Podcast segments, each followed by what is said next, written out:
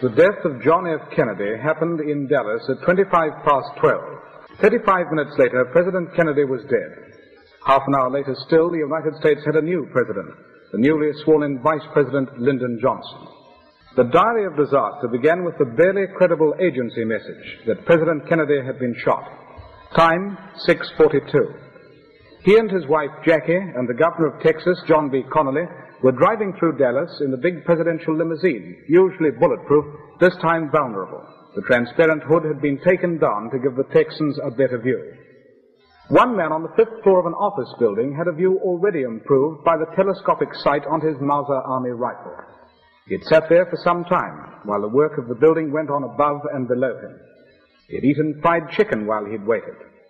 At one o'clock, with the president emerging into view from an underpass, he fired three shots. One bullet took the president in the head. And now, here's a special announcement. At one o'clock tomorrow, we hope to bring you a roundup of world opinion about the death of President Kennedy. This will be the first of several programs to be broadcast over the weekend. Details of these will be announced as they're arranged. The time is a quarter past five, and Saturday viewing continues with an adventure in the new science fiction series, Doctor.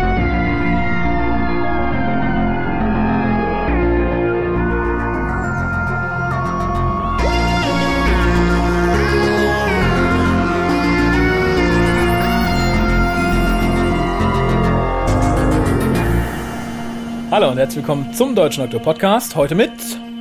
Der Harald ist hier zu Besuch. Heute mit der Harald. mit, mit und heute mit der Raphael auch. Da ist. Ja. Schön haben tun. Dem, dem ist ja toll, so zu sein. Ja, und wir sind hier, weil wir feiern 50 Jahre Doctor Who. Holla, wir haben äh, Luftschlangen und. Konfetti schon auf, ausgepackt. Genau. Wenn, wenn ihr sehen könntet, noch. wie es hier aussieht. Ui, ihr werdet auch in Feierlaune. Wobei ich weiß nicht, wie viele von euch uns gar nicht hören können gerade, denn ich bin da. Viele sind ja jetzt unterwegs und fahren ins Kino, weil sie sich das Jubiläum im Kino angucken wollen. Wie sieht das mit dir aus? Fährst du heute Nachmittag noch hin oder? Ich, ich, ich düse jetzt gleich noch los. Während der Sendung, wenn ich gleich plötzlich weg bin. Ich glaube, da, da haben wir ein Zeitfenster. Das fängt ja erst äh, am, am späteren Abend an. Ja, wenn ich nicht Wo- hier bin, wo dann gehst bin ich du auf dem, ähm, das, das, das, das passt jetzt, glaube ich, in das Live, das Live-Ambiente nicht rein. So. Ich äh, fahre tatsächlich zum Excel. Ich guck's mir ähm, Zum wem? zur, zur Convention so, im ach. Excel, ne? Guck's Ach. mir und guck mir dann nachher im Kino im ähm, in den Docklands halt das, äh, das Special an. Ne? Ach du. Und nachher gehe ich noch zur Party von Jeremy Bentham, die äh, die ist ja auch da direkt. Wer ist Jeremy Bentham? Der ehemalige Redakteur vom Dr. Who Magazine. Magazine, ach. Mhm, genau, der macht ja eine Party für so geschlossene Gesellschaft, aber mm, er hat mich noch aufgenommen. Die, Hast du da deine Verlagsmuskeln spielen lassen? Oder? nee, ich habe einfach gesagt, zwei Leute, wären auch gern dabei. Und dann hat er irgendwann nach zwei Monaten zurückgeschrieben, ja, gut. Ach, und du stehst mit dem in Kontakt, oder? Nein, nein, das, das ging über Dr. Who News. Da, Ach so, ah, Mhm, genau. okay. Das dass ist ja der, toll. dass der so eine kleine Party macht, dass seine Partys halt groß, großartig werden. Also dass der wohl auch zum, zum Start der neuen Serie Okay, eine Party gegeben hat und die wäre Ah. sehr toll gewesen. Und ähm, na gut. jetzt zieht er sowas wieder auf. Da habt ihr es jetzt raus uns rausgekitzelt. Wir sind nicht ganz so live, wie wir tun. Harald muss morgen noch seinen Flieger kriegen. Gleich noch. Den Wir dann mit, eigentlich schon am Flughafen. den mit Fallschirm abwirft über der Convention. Aber du weißt Bescheid. Solltest du Sylvester McCoy niederringen können, ihm ein Autogramm abnehmen. Ne? Okay. PH, nicht F. PH. Wenn ich ihm bei den 5000 Leuten, die auf der Veranstaltung sind, mal im Gang begegne, dann Genau. Und wie gesagt, Handy mit Aufnahmefunktion. ne? Jeder muss eine Begrüßung für den Hukas sprechen. okay. Und wenn er nur Jeder an, Doktor. Und wenn, ja, nicht nur jeder, wenn er dann nur ansatzweise mal durch die Szenerie gelaufen ist in Doctor Who. Hello, Können Sie kurz im Vorbeilaufen? I'm? Comparse Number 5. Welcome to the German Doctor Podcast. Gut, telefonisch erreicht ihr unter 0211 58008591. Ihr könnt uns twittern unter www.hucast im Forum von drhu.de mit uns über uns zu reden. Infokurs.de ist unsere E-Mail-Adresse. Und wir legen direkt los, damit Harald seinen geht- Flieger geht nicht ja. verpasst. Wir reden nämlich heute, wie sollte es anders sein, über An Unearthly Child. Super, da schließt sich der Kreis, ne? Ich glaube, ich brauche nicht erwähnen, wann sie das erste Mal gesendet wurde. Kannst du es raushauen? Ah, Ich könnte es errechnen. Was? Sinn. Was vielleicht der 23. November 1963? Ja, sehr richtig. Und äh, insgesamt lief das Serial dann bis zum 14.12.63. Zuschauerzahlen für die einzelnen Episoden waren 4,4 Millionen, 5,9, 6,9 und 6,4, wobei die 4,4 einem bösen Stromausfall geschuldet wurde. Der verhinderte, dass ein Großteil der Zuschauer, die gerne zugeschaltet hätten, es hätte sehen können. Hört sich aber eigentlich nach verhältnismäßig an, weil man muss sich aber. Also, ich glaube, zu der Zeit gab es in England schon mehr Sender, als es bei uns in den 60ern gab, Ja. weil die schon, schon das Privatfernsehen ist bei denen viel, viel eher gekommen als Ja, bei ja. uns. Ähm, deshalb gab es auch schon mehr Konkurrenz, aber ich hätte jetzt tatsächlich mit, mit höheren Zahlen gerechnet, muss ich sagen. Wobei die BBC selber mit den Episoden 3, 4 und 5 sehr zufrieden war. Sie waren Mhm. da wohl, glaube ich, ganz, ganz gelassen. Es wurde natürlich sofort von den Daleks überholt, dann Mhm. eine, eine, eine Serie später. Aber die 4,4 waren wirklich wenig. Mhm. Aber Stromausfall, da konnten die nichts für. Die Serie ist ja eingesetzt worden, weil es im, im Samstagabendprogramm von der BBC irgendein Gap gab zwischen einer Sportsendung Mhm. und einer, was war das andere? Weißt du das noch? Oh Gott, Children's TV, glaube ich, war das, was vorher lief. Danach kommen Ach die. so. Oder zwischen Sport und News, ich weiß nicht mehr genau. Mhm, und da waren irgendwie genau 25 Minuten, die irgendwie gefüllt werden mussten. Ne? Da ist wahrscheinlich alles nur ein Gerücht. Natürlich wussten alle damals schon, wie großartig Dr. Who werden würde. Genau. Ähm, interessant ist, das wissen einige der neueren Zuhörer vielleicht nicht oder die sich nicht so mit Klassik beschäftigen. Die Folgen hatten damals ja so als Geschichte keinen Titel, sondern jede Episode hatte einen Titel. Darum war lange nicht wirklich klar, wie die, wie die Folge hier eigentlich heißt. Verity Lambert, das fand ich sehr interessant, bezeichnete die Folge selber als äh, The, Paleo The Paleolithic Age. Okay. Na, wahrscheinlich hat sie es eleganter ausgesprochen als ich. Hoffe ich für sie. Ansonsten The Tribe Viele, of Gum. Tribe of Gum sagen viele, ne? Im Genau. Endeffekt ist ein Unearthed Child, wird ja auch eigentlich nur auf die erste Episode beziehen. Danach geht's natürlich. Genau. Ähm, manche Man sagen, könnte ja auch irgendwie sagen, es ist überhaupt kein Vierteiler, es ist ein Einteiler und ein Dreiteiler, der direkt dahinter kommt. Ne? Das stimmt. Ähm, wie gesagt, es, es, es kam noch e- etliche andere Titel von Doctor Who in the Stone Age, Doctor Who in His Adventure in 100.000 BC oder so. Stimmt. Mhm. Ich persönlich bin Verfechter des Mechanismus, dass du einfach sagst, okay, die vier gehören zusammen, wir nehmen den Titel der ersten Episode für, für das Ganze. Ja gut, aber das, das kann man ja dann nicht, nicht weiter, nicht weiter fortführen. Dann wird der nächste, der nächste Siebenteil wird ja nicht The Daleks heißen, sondern The Petrified Forest, oder wie heißt das? Oder The Forest of The, the Deadly Plant, irgendwas. Ja, ja, aber ich- ja, das äh, wäre mir recht. Echt? Ja, finde ich aber. Ja, aber The Daleks klingt doch jetzt nur so geil, weil du weißt, okay, Daleks, und weil irgendjemand gesagt hat, das heißt jetzt The Daleks. Ja. Aber die, die aber gab es ja damals so nicht. Aber wenn, wenn, wenn der erste Teil halt so einen Namen hat, der so nichts sagen, das würdest du denn dann auch direkt für die Ja. ganzen Mehrteile verwenden? Wenn schon, denn schon. Okay. Also da, da kann ich mich nicht mit anfreunden. Ja gut, also da wird, glaube ich, auch ganz, ganz viel drüber geschritten. Ich, ich finde hier in Unearthly Child sehr schön, wobei der Bruch natürlich sehr stark ist. Mhm, das stimmt, ja. Unearthly Child. Genau, wie gesagt, hat man echt das Gefühl, es geht in eine ganz, ein ganz neuer Handlungsstrang los, ne? Genau, bevor wir hier zu viel, bevor ihr zu viel erwartet, sagen wir so, wir haben jetzt nicht hier vor, die ganze Geschichte um Doctor Who und wie es dazu kam, au- auszuwalzen. Das hat unser guter Freund Mark Gettis für uns getan. Seit ein paar Tagen könnt ihr euch ja The Adventure und Time and Space runterladen. Oder gucken Oder bald auf Stream. DVD kaufen. Bald auf DVD kaufen. Ist Nicht der- auf Blu-ray, das hatten wir aber beim letzten Mal. genau, vielleicht mittlerweile schon, wir wissen es nicht. Mhm. Das kann sich ja geändert haben. Aber es lohnt sich auf jeden Fall. Mhm. Ganz kurz noch zur Folge selber. Geschrieben hat sie Anthony Coburn, der jetzt wohl mit seinen Nachfahren ganz böse in der Presse ist. Ja, doof, ne? Ach, das also- ist Geldmacherei. Also ich glaube, Stephen Ja. Coburn ist der Sohn, der da im Moment einen Rabatz macht, sagt, hier, mein Papa hat die TARDIS erfunden, ihr dürft ihn nicht benutzen. Ja. Ich habe ja Also- irgendwie, ich habe ja Verständnis für Doctor Who-Fans. Ich selber bin ja keiner. ähm, nee, dass das jetzt im Nachhinein irgendwie, was war das denn für eine Art von, von nachträglicher äh, ja, Ehrerweisung ihm, dem Vater gegenüber? Sagen, Was bringt es ihm denn, wenn alle sagen, oh super, er hat die TARDIS erfunden? Es kann, es kann ja im Endeffekt nur um Geld gehen. Es geht, also. es geht definitiv nur um Geld. Ich, ich glaube, er hat sogar gesagt, dass die BBC jetzt erstmal aufhören muss, die TARDIS zu benutzen Mhm. als Warenzeichen und als Markenzeichen. Äh, Ich habe das neue Dr. Who Magazine nicht gelesen, also das letzte, da ist er wohl im Interview, redet auch nicht nett über seinen Vater. Ich denke, es ist wirklich nur der Gedanke, Kohle zu machen. Ende aus. Ich finde auch, man sollte ihn wild abblitzen lassen. Ich finde, er hat keine rechtliche Grundlage. Es ist Schwachsinn. Und wenn, hätte er schon in den letzten 20 Jahren kommen können. Nicht jetzt, oh, jetzt ist die Marke viel wert. Ist ein bisschen wie Robert Vogel, weißt du? Der dann sagt, oh, jetzt kann ich da ein bisschen Profit rausschlagen. Jetzt bin ich wieder da, hallo. Also, das, das muss nicht sein. Nee, ich, äh, es, es wurde in Doctor Who News äh, auf, auf der Homepage wurde ähm, gesagt, dass ja vor, vor knapp 20 Jahren schon mal einen Fall gab, wo es halt gewisse Streitigkeiten gab. Ich glaube, zwischen der britischen Polizeibehörde, die halt natürlich irgendwann dieses, dieses Häuschen entwickelt hat, die, die Polizeinotrufsäule und Streit mit der BBC, wer denn jetzt die Rechte an diesem, ja, an diesem, an dieser schematischen, an der Darstellung. Und das war die BBC. Ja, die BBC gewonnen. hat zumindest, und da denke ich mal, dass es diesmal auch gewinnen wird. Ich nehme es an. Unter Umständen wird er dann noch Profit rausschlagen, weil er jetzt irgendwie die, die Biografie seines Vaters auf den Markt schmeißt oder so eine Scheiße. Ja Ich find's nicht gut. In der letzten Folge schon mal das Thema Urheberrecht und das finde ich halt in der Hinsicht in Großbritannien ganz doof geregelt.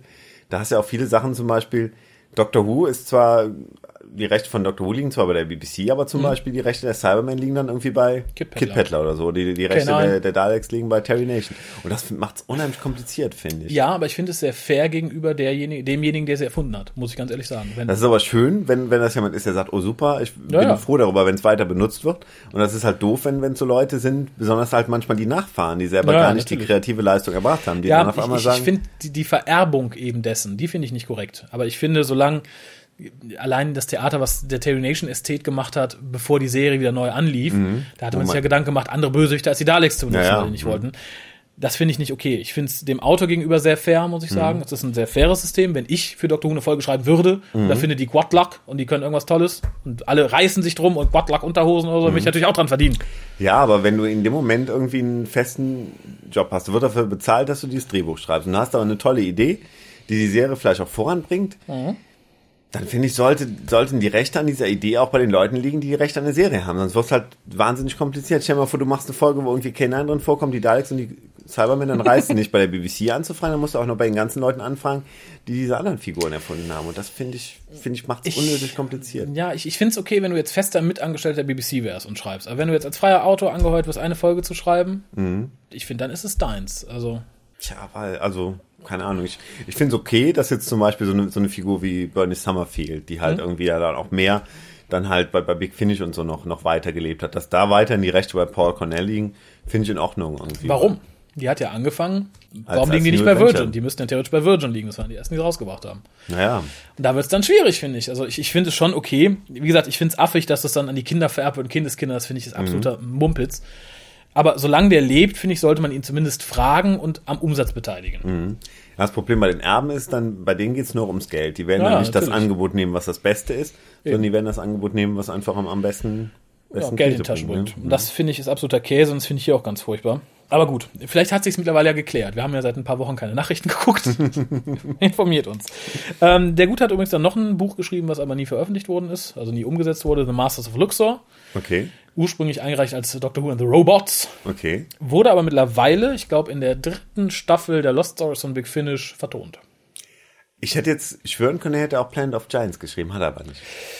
Nicht? Oh, ich meine nicht, aber ich bin mir nicht Ich hätte sicher. jetzt gedacht, er wäre es gewesen, Was im Gerede war, dass äh, Planet of Giants ursprünglich statt The Unearthly Child äh, die erste Folge hätte sein sollen. also okay, natürlich den Piloten, der wäre so geblieben, aber dann wären sie halt nicht in der Steinzeit gelandet, sondern verkleinert.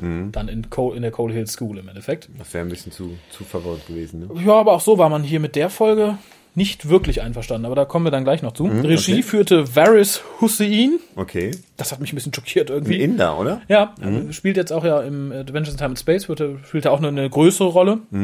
Finde ich ganz interessant. Skripteditor ist äh, David Whittaker. Der übrigens, das fand ich sehr lustig, hat ja viele Folgen auch für die Serie noch geschrieben, Spielerin. Und er ist derjenige, der die erste Novelization geschrieben hat. Das Für wusste ich Dr. nicht. und the Daleks, oder? Genau, und ich hieß damals noch Doctor Who in an Exciting Adventure with the Daleks von 1964. Habe ich gelesen, ich glaube in der deutschen Übersetzung, das ist ja auch ins Deutsche übersetzt worden und das, was, er macht was Interessantes, weil es halt die erste war, Mhm. erzählt er trotzdem nochmal den Anfang. Ne? Das heißt, ähm, Ja, wird- kurz ist das, glaube ich. Ganz kurz, Also- ja, wurde am Anfang zusammengefasst. Ne? Aber dann hat man fast das Gefühl, dass die Daleks die allererste Folge war, weil halt, Ja. weil es halt richtig losgeht. Das ist, ist hier, das ist auch eins der deutschen, der deutschen Übersetzungen dann, ne? ne? Hm, genau. Stimmt. Wir haben mit einem völlig falschen Cover, glaube ich, mit dem vierten Doktor drauf. Irgendwie. Ja, das ging ja eh rauf und runter, links und rechts. Irgendein Doktor, ja, schicken zwar irgendeine Grafik von irgendeinem, ja, Tom Becker, ja. Ist egal. So, Inhalt. Schaffst du es kurz? Ja, obwohl, ähm, ich, ich hatte mir gedacht, man könnte das ganz kurz zusammenfassen, weil ich dachte, das ist eine sehr simple Geschichte, aber sie ist gar nicht so simpel, wenn man sie sich recht überlegt. das Schlimme ist, ich habe sie auch zuletzt gesehen, glaube ich, noch zu VHS-Zeiten. Habe ich mir die irgendwann von dir geliehen. Das muss zehn Jahre her sein oder so. Und seitdem nicht mehr gesehen. Nein, und ich hatte sie total stinklangweilig in Erinnerung. Ich weiß nicht warum. Und ich fand super. sie jetzt ausgesprochen gut. das absolut, vorweg. absolut. Aber vielleicht schaffst du es tatsächlich mit zwei, drei Sätzen pro Episode. Oh, ich versuch's mal, ich versuch's mal. Ähm, zwei, drei Sätze. Ah, schwierig, schwierig. weil, weil zwischendurch nachher die vierte zum Beispiel, das, ich glaube, das schaffe ich. Aber gut, fangen wir mal an. Probieren wir einfach. Die beiden Lehrer Ian Chesterton und Barbara Wright wundern sich äh, über ihre Schule, Schülerin Susan, die, äh, die ein sehr profundes Wissen hat und in anderen Dingen aber als Schülerin wiederum sehr schlampig ist. Und diese Mischung ähm, forciert sie dazu, sie irgendwann eines Abends auf ihrem Nachhauseweg zu verfolgen. Und äh, sie schlägt einen Weg ein, in Richtung eines alten Schrottplatzes, äh, hinter dessen Tor sie verschwindet. Und als die beiden Lehrer ähm, eintreten, äh, sehen sie nur jede Menge Gerümpel und eine alte Polizei-Notrufzelle. Ähm, während sie da so gerade ein bisschen rumsuchen, äh, betritt ein alter Mann Die Szenerie. den, die Szenerie, den, den Schrottplatz. Die beiden verstecken sich noch. Äh, ich sag mal im letzten Moment, da möchte ich gleich noch was zu sagen bei den Bemerkungen. Und ähm, der alte Mann fingert äh, mit seinem Schlüssel an, an der Polizeinotrufseile ähm, herum. Auf einmal hört man aus der Polizeinotrufzelle ähm, Susans Stimme. There you are! Und die beiden Lehrer denken natürlich wunders, äh, dass sie da irgendwie eingesperrt ist in dieser kleinen Zelle und so. Und ähm, stellen sich dem alten Mann gegenüber, der äh, erstmal ganz, ganz verwirrt und erschreckt reagiert und sie dann auch am liebsten ganz, ganz schnell loswerden würde. Ähm, bis dann schließlich Susan von innen die Tür dieser Notrufzelle öffnet. Die beiden Lehrer stürmen rein und wundern sich natürlich, dass die äh, Notrufzelle innen größer als außen ist. Natürlich die TARDIS und der alte Mann ist natürlich der Doktor. Und äh, der, Dr. sie jetzt, der sie jetzt auch nicht mehr gehen lassen will, weil sie jetzt zu viel wissen und äh, Er hat sich verliebt. deshalb meinst du? Ich glaub schon. deshalb jetzt die TARDIS äh, wegsteuert an einen anderen Ort. Na, Cliffhanger. anderen Ort ist ja nicht so gewiss. Oder an einer anderen Es Zeit. ist im Übrigen nicht bewiesen. Es ist, ich habe mich jetzt ja ein bisschen schlauer gemacht und selbst ich, ich gehe davon aus, dass jeder davon ausgeht, wie ich auch davon ausgehe, so. dass die späteren Episoden dieser Folge Aha. auf der Erde spielen. Das wird mit keinem Wort erwähnt. Das kann Stimmt. auf dem Planeten XYZ spielen. Das stimmt. Das muss nicht unsere Steinzeit sein. Fand ich interessant. Mhm, stimmt. Ja. Ah, wenn ihr den nachdenklichen Blick vom Harald sehen könntet. Ich habe schon nie drüber nachgedacht, aber ist was dran, ne? Ähm, Ja, man kann natürlich die, einwenden, die sprechen alle Englisch, das muss auf der Erde sein. Ähm, ja, die vier Reisenden verlassen äh, an dem neu angekommenen Ort die TARDIS, nachdem äh, die Lehrer so ein bisschen geschwächelt haben und ähm, ja, die, die Reise erstmal so ein bisschen, die beiden so ein bisschen mitgenommen hat. Und ähm, es stellt sich wohl heraus, dass sie in der, ja, in der Steinzeit sind. Habe ich zumindest immer gedacht. Mhm. in, in aber irgendeiner irgendeine Steinzeit, andere- andere vermutlich auf der Erde. sein.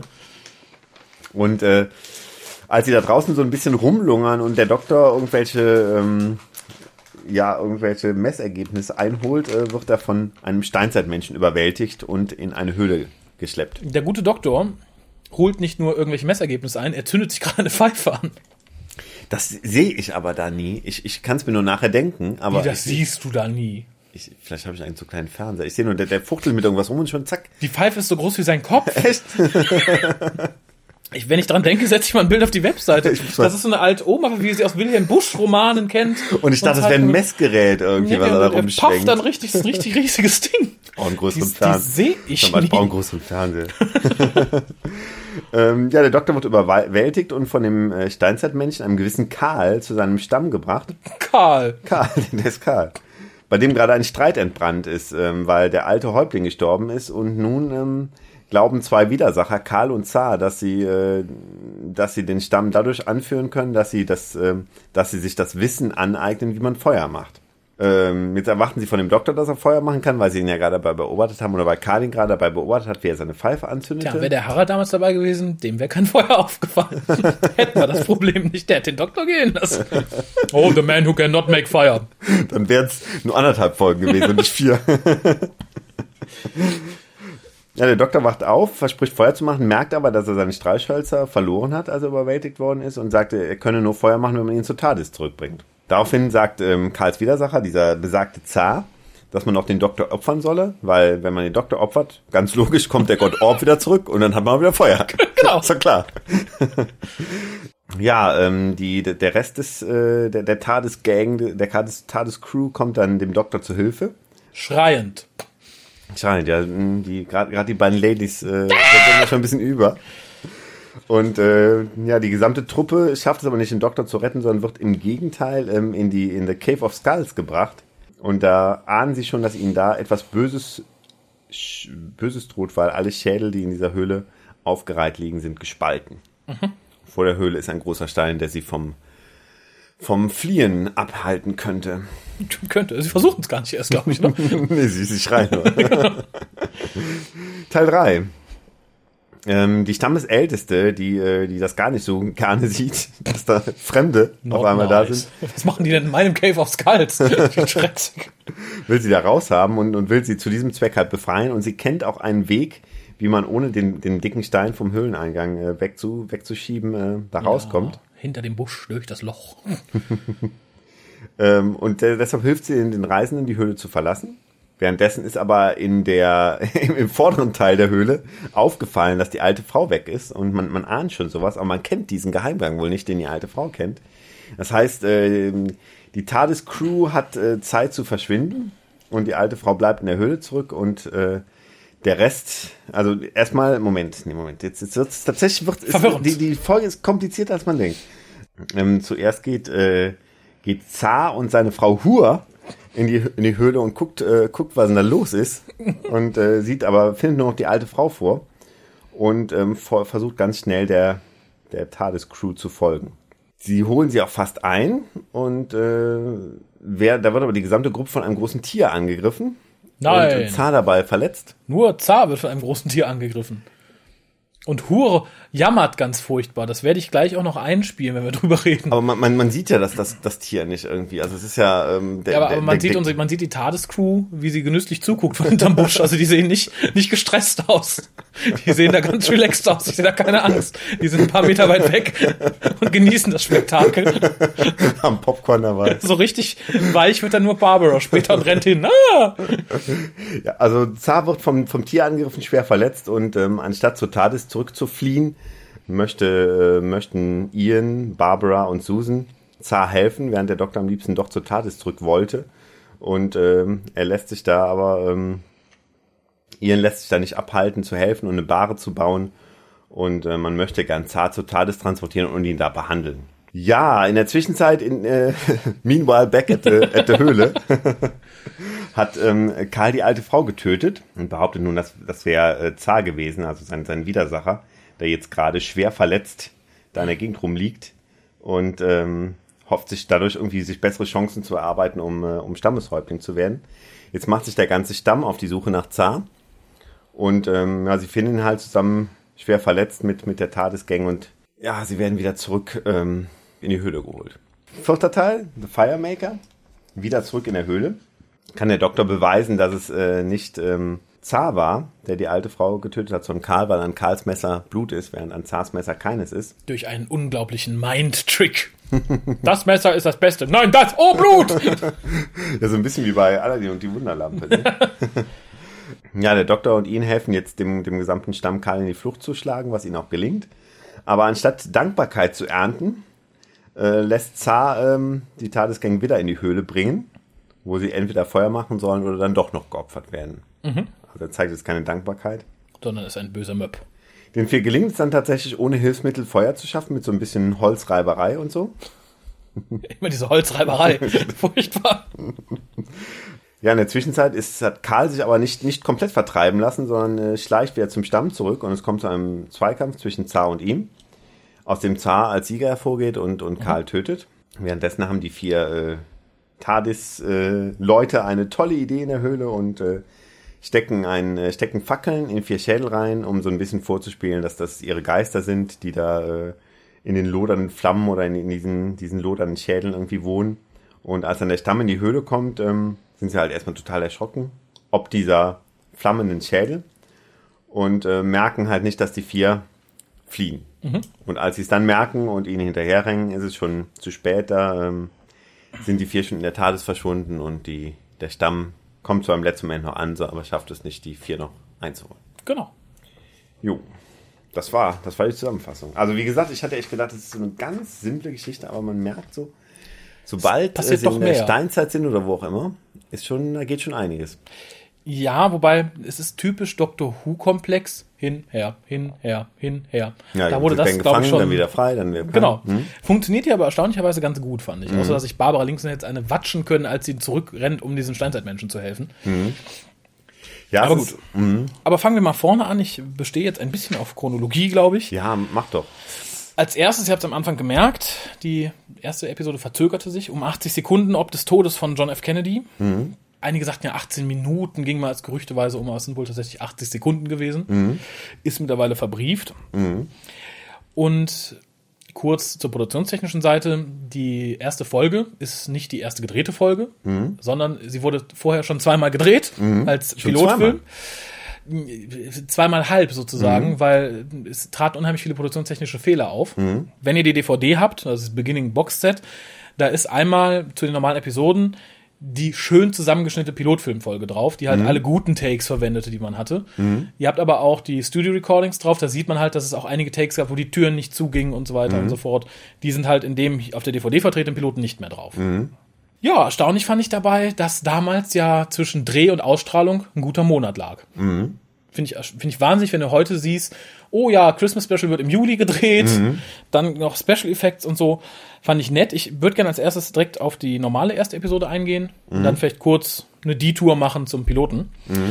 Was ich total interessant finde, weil ich es sehr lustig fand, ist, dass sich Lehrer damals noch so Gedanken um die Schüler gemacht haben. Gibt es heute nicht mehr. Kann auch sein, dass damals tatsächlich so war, ne? Nehme ich tatsächlich mal an, dass die da ein bisschen mehr investiert haben. Und ich finde sehr lustig, dass Ian und äh, Barbara zu diesem Schrottplatz fahren, bemerken, oh, sie scheinen noch nicht da zu sein, aber dann äh, so vis-à-vis anderthalb Meter vor diesem Tor offensichtlich stehen bleiben. Weil wenn sie nicht, dann muss, dann muss sie die doch sehen. Also das, das finde ich dafür, dass sie die beobachten wollten. Klar, es ist in einem kleinen Studio gedreht oder so, ich dachte halt für eine realistische Szenerie. Wenn du jemanden beobachtest, stellt sich doch nicht im Auto zwei Meter vor seine Haustür. Ja, aber die, das mit den Entfernungen, das, das finde ich, da gibt's später noch eine Szene, das im Endeffekt ja, ich meine, du willst chronologisch vorgehen, aber Ja, du, ein bisschen springen darfst du da, klar. ist ja eine Zeitreiseserie, ah. da darf man das. Natürlich. Ähm, nee, ich finde, die, also, was ich eben schon andeute, diese Szene, wo sie vor der TARDIS stehen Mhm. und der Doktor kommt rein und der Schrottplatz ist ja verhältnismäßig klein.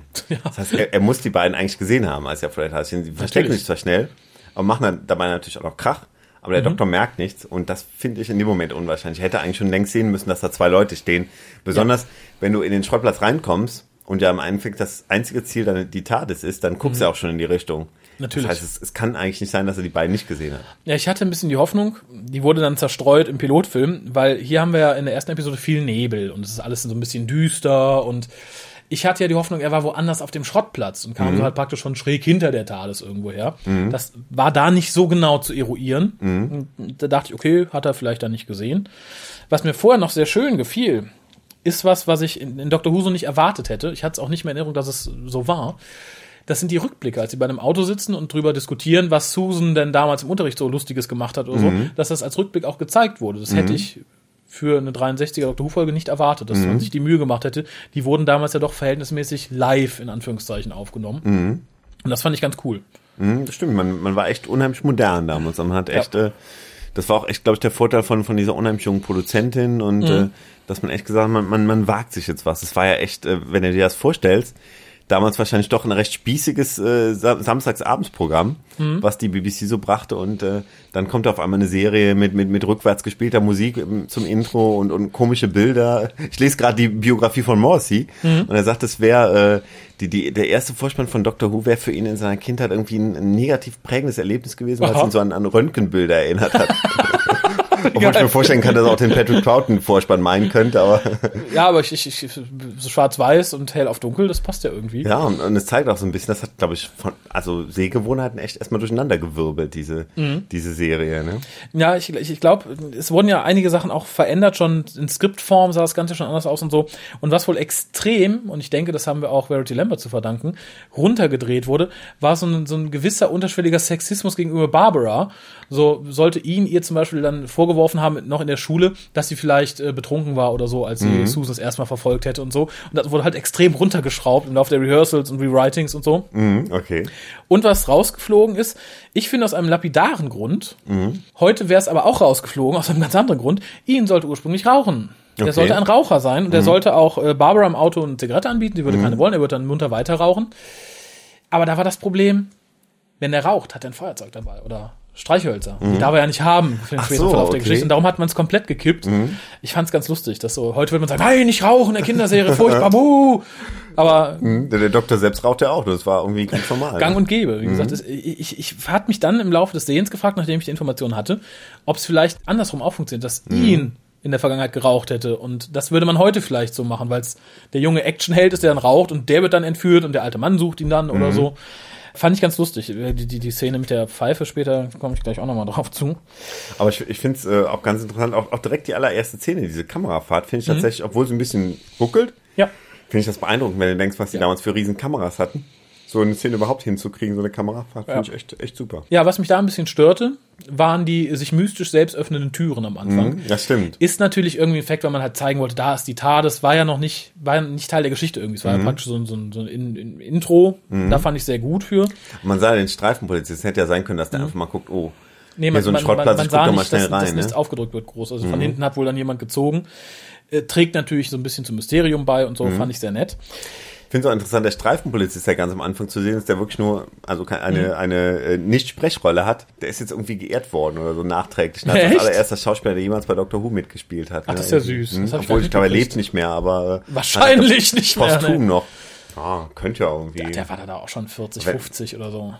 ja, wenn er 30 gewesen wäre, könnte er. Könnte Ja, wäre er irgendwie- 12, wäre er heute noch nicht am Rentenalter, aber er war halt, glaube ich, älter. Okay. Aha, okay. Also was mir aufgefallen ist, ich habe mir gar nicht viel zur ersten Episode notiert.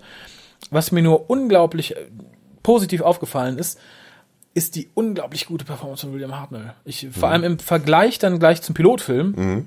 Ich ich fand es, ich war so begeistert, wirklich von, von der Mimik, von der Gestik, die er da in den Tag legt, weil alles, viel führt man heute darauf zurück, dass Hartnell vielleicht selber so ein bisschen war oder so, aber wenn man das mit dem Pilotfilm vergleicht, merkt man, das ist nicht Hartnell unbedingt, das ist nicht Hartnell wieder, das ist wirklich gespielt und das fand ich außergewöhnlich gut. Das hat mich sehr beeindruckt dann jetzt, wo ich die beiden im Vergleich nochmal geschaut habe.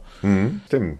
Ja, interessant finde ich, obwohl das, das war, glaube ich, im, im Pilotfilm drin, Mhm. ich weiß genau, ob es in der ersten Folge drin war, die, der Versprecher. Es war ja damals unheimlich schwierig, einfach eine Szene nochmal aufzunehmen. Mhm. Ja. Und das heißt, es sind ja viele Versprecher in der gesamten Serie auch gerade von William Hartnell selbst halt einfach drin geblieben. Oh ja. Oder Leute, die einfach ihren, äh, ihre, ihren, ihren Cue nicht bekommen haben von Ja, ihm da- und dann, äh, dann einfach irgendwie improvisieren mussten und Ja, es, es blieb einfach drin. Ne? Und äh, das fand ich lustig, dass es in, in dem Pilotfilm halt Susan war, die sich versprach und was Und man auch Barbara. dann nicht. Sie sitzt im Auto und sie muss einen Satz zweimal wiederholen, also Mhm. ein Wort zweimal. Fand ich auch sehr lustig. Gesagt, Im Pilotfilm hat mich Hartnell ein bisschen schockiert, aber komme ich auch gleich nochmal zu. Ich habe mir nur zwei Sachen notiert für die erste Episode generell. Mhm. Und zu einem, dass es mich heute total deprimiert, dass Susan das Wort TARDIS erfunden hat. Wir Mhm. wissen ja heute, dass es nicht mehr so ist. Alle Time Lords nennen es TARDIS und so weiter und so fort. Ist da irgendwie nett für die Kinder, glaube ich. Mhm. Aber es hat mich jetzt irgendwie so ein bisschen, dachte ich, na, doof, bäh, hätte ich mhm. sparen können. Und, wo du es gerade sagtest, sehe ich hier gerade, ich habe mir jetzt doch noch was notiert. Die beiden gehen davon aus, Susan ist in der TARDIS gefangen. Der alte böse Mann hält das arme Mädchen in dieser kleinen Policebox gefangen. Das hat sich mir überhaupt nicht von alleine erschlossen, weil ich ja weiß, das ist die die ist von innen größer als außen. Ich habe die Gefahr nie gesehen. Ich dachte, die ist da drin oder so. Ich habe erst als die beiden sich aufregten, ja, hat sie da drin gefangen, ist doch klar. Da ist mir aufgegangen, ich sage, ja klar, das müssen die ja denken, die wissen ja. ja nicht. Ja, ja, klar. Das ist mir jetzt, als ich es kannte, überdacht, ja, na gut, ist sie halt da drin, ist ja nicht. Aber dass das natürlich eine reale Gefahr ist, wenn ein alter Mann ein Mädel in so einem Kleiderschrank festhält. Ja, klar. Das dachte ich, ah ja, nee, macht Sinn. gut. das ist auf keinen Fall gut. Das ist für die langfristige Entwicklung jetzt nicht so. Das ist, das ist unschön. Und was mich total amüsiert hat, und da bin ich am Ende von Episode 1, die starten dann ja mit der TARDIS. Und Ian und Barbara werden wild durchgeschüttelt. Die Performance hatte aber mehr was mit Selbsterhalt zu tun und mit möglichst nicht wehtun. Gerade wie, wie William Russell sich dann so ganz sanft auf den Boden rutschen lässt oder so. Das, das, also, da, das war nicht Oscar-reif. Also, Nee, da, da hat selbst William Shatner äh, in späteren Jahren mehr Besser. gerüttelt und sich besser fallen lassen. Das war äh, wirklich, das fand ich im Pilotfilm besser gelöst. Wo ich eben die, die, die positive Kamerafahrt hervorgehoben habe, muss man aber auch sagen, dass äh, in einer Szene in diesem, auf diesem Schrottplatz der, der Kameramann plötzlich stolpert. Ne? Da gibt's auch so- ja, ja. Ich glaube, das war auch ein Pilotfilm dann. Äh, fand, fand ich auch sehr lustig. Und äh, genial finde ich natürlich, dass, äh, dass Susan glaubt, dass es schon ein, ein, ein Dezimalsystem Mhm. gibt, weil es natürlich tatsächlich zu der Zeit 1963 noch keins gab, aber später dann. Ich glaube, drei Jahre später wurde es dann offiziell geändert oder so. Ja, ich meine, es war wahrscheinlich zu erwarten, dass man sich irgendwann der, der restlichen Welt anpassen muss, aber ähm, Fand ich, ich finde, es ist, glaube ich, ich habe mich jetzt da auch nicht näher informiert, aber dadurch, dass, dass es halt wirklich drei Jahre geändert wurde, nehme ich mal an, das war da ein tagesaktuelles Gespräch oder dass es irgendwie in Planung wäre oder dass man da, darüber nachdenkt oder so. Und das finde ich schön, dass man den Verweis hat. Kriegt man in der heutigen Zeit ja nicht immer so mit, dass es irgendwie ein tagesaktueller Verweis war. hm, genau. Fand ich auch sehr schön. Äh, Insgesamt verurteile ich allerdings das Alter von Susan. Die soll 15 sein, ihre Mitschülerinnen sollen 15 sein. Ich habe da Frauen gesehen, die sehen älter aus als ich. Das fand ich, also es wurde wohl drüber nachgedacht, die alle jünger zu casten, aber es gab wohl wilde Auflagen gesetzlicher Art. So, okay. Aber das, das, das zündete nicht. Also als sie da alle aus dem Klassenraum kamen, am Anfang dachte ich, hm, Uni. Tja. Schon nicht mehr Uni. Nee, dachte ich, okay, Heilpraktiker, irgendwie Lehre für die 40er, die es bisher noch nicht geschafft haben. Ja, das aber das ist, glaube ich, der Zeit und den damaligen Gesetzen geschuldet. Ähm, was ich ähm, noch, noch eben zu der Szene, wo ich sagte, er hätte eigentlich Ian und Barbara beim Reinkommen hören und auch äh, sehen und auch hören müssen. Mhm. Ähm, das leise Flüstern als die beiden nämlich da in ihrem Versteck sagen, oh, guck mal, Susans Stimme. Das hat er nämlich gehört. Und das, das finde ich auch vorher wieder bla bla bla bla unlogisch, bla. ne? Das nicht. Ich komme zum Pilotfilm, der mich schon im Vorspann viel mehr überzeugt hat. Weil da ist was drin, das ist später in keinem anderen Doctor Who-Thema drin. Das ist so ein, so ein explosiver Knall am Anfang, als die Melodie so hochfährt. Den finde ich super. Ich finde, es, es passt total super da rein. Ich finde schade, dass es man später rausgelassen hat. Und optisch ist mir einfach aufgefallen, dass es ja alles sehr viel schöner aussieht, weil wenn kein Nebel gestreut ist, mehr Licht da ist. Ich dachte erst, es ist positiv, später rächt sich das so ein bisschen.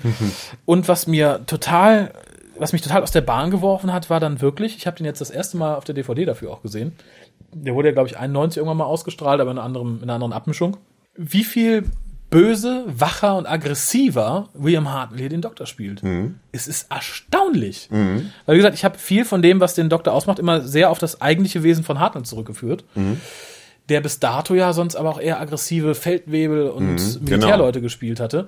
Und hier, glaube ich, noch so, einen- so einen ähnlichen Ton anschlägt. Also vor allem die, die Aggressivität gegenüber ihm und Barbara, bevor sie die TARDIS betreten, finde ich extrem. Ich weiß, im, im, im, im richtigen, im, in der richtigen ersten Episode sagt er sehr lachend zu ihm, oh, go away. Und hier sagt, guckt er wirklich ihn sehr böse an und sagt, go away. Richtig. Finde ich äh, irgendwo sehr schön, weil es eine gewisse Art von Realismus in, in die ganze Folge bringt, die, die, die sonst eher so ein bisschen abstrakt wirkt. Aber für eine Kinderserie, und das war auch der Grund, warum später wohl noch mal ein bisschen im Charakter gefeilt wurde, war es wirklich sehr hart. Ja, ja, klar, man, man wollte ihn noch sehr als auch als Alien irgendwie da etablieren, als jemand, der einfach Mhm. ein anderes, ein anderes, anderes, eine komplexe ähm, ja, Ethikmodelle hat irgendwie und, und halt Ja. nicht so funktioniert wie wir. Ne? Und das äh, hat man da halt noch versucht, extremer irgendwie Fand ich, durchzuboxen. fand ich, also ich war beeindruckt einerseits von Hartnell, aber andererseits auch, wenn sie den Doktor so gefahren hätten, wäre mir sehr viel unsympathischer gewesen, glaube ich. Wobei ich jetzt hoffe, dass Capaldi, wenn er in Richtung Hartnell geht, ein bisschen mehr in Richtung dieses Hartnells geht, der halt vielleicht wirklich mal ein bisschen ablehnender ist und ein bisschen schroffer. Ich glaube, heute kann man das in so einer Serie durchaus machen. Ich glaube, wenn du sagst, Kinderserie 63, d- dann hätte es Doctor Who nicht geschafft, glaube ich. Ja, man hat ja auch, man hat ja fast zu Beginn der Colin Baker-Ära das Gefühl, dass man sowas nochmal probiert und dann hat es ja auch nicht so konsequent durchgezogen. Mhm. Ne? Aber ja, wäre interessant, wenn man es heute mal probieren würde. Das stimmt, ne? Ja, das ist richtig. Ähm, was ich allerdings beim Piloten richtig großartig fand, war die Szene, wie sie in die TARDIS eindringen. Die macht nämlich viel mehr Sinn und ist auch sehr viel nachvollziehbar, weil sie ihn wirklich zur Seite drücken, er versucht sie aufzuhalten, sie drücken die Türen selber auf. In der fertigen Folge wirkt das so ein bisschen hosch-hasch. Irgendwie so, ah ja, gehen Sie mal rein und Hartnell guckt und steht ein bisschen daneben oder so. Das Ganze zieht sich dann auch in der TARDIS vor, dass der Doktor sehr viel schroffer agiert. Unter anderem aktiviert er dieses elektrische Abwehrfeld an der TARDIS-Konsole, weil ihn kriegt er einen Stromschlag, als er versucht, die Türen zu öffnen. Und im, in diesem Pilotfilm sieht man wirklich, wie, wie Hartnell einen Schalter vorher umlegt und das Ding aktiviert. Und ihn droht dem Doktor Schläge an. Er hat ihm praktisch am Kragen gefasst und droht ihm mit der Faust. Fand ich schon äh, hart. In, total interessant heute aus so einem historischen Aspekt, aber so als Pilot wirklich hart, muss ich stimmt. sagen. Ich meine, das, das sind ja auch so Piloten, wo man dann auch, was man auch verschiedenen Leuten immer vorführt, vielleicht sogar einem, einem Publikum von außerhalb und Ja. so. Wahrscheinlich hat man dann irgendwie von, von so Reaktionen irgendwie gelernt und gesagt, irgendwie, wir müssen ein bisschen vorsichtiger werden. Ne? Es wurde auch von vornherein, glaube ich, immer gesagt, dass der Pilotfilm nur ein Pilotfilm sein soll, dass man sowieso dann entsprechend nochmal neu drehen würde. Hat dem Ganzen ganz gut getan, würde ich sagen. Was ich interessant fand, war, was, was auch rausgefallen ist, und da bin ich jetzt im Nachhinein sehr dankbar drüber, dass Susan explizit sagt, von, von wann sie kommt. Sie sagt, sie kommt aus dem 49. Jahrhundert. Bin ich froh, dass sie es gelassen haben. Naja, klar, wäre ein bisschen nachher unlogisch gewesen. Ne? Ja, und was ich am allerbesten fand, William Hartnell trägt den Anzug vom Master. Er trägt einen ganz normalen Anzug mit einer ganz, mit einer ganz normalen Krawatte. Und es sieht so befremdlich aus.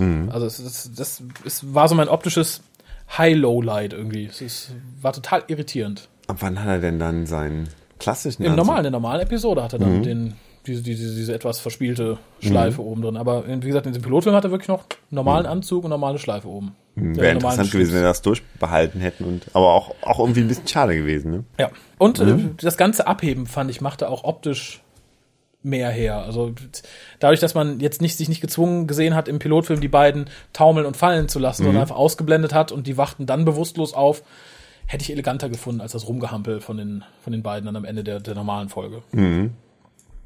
Das stimmt.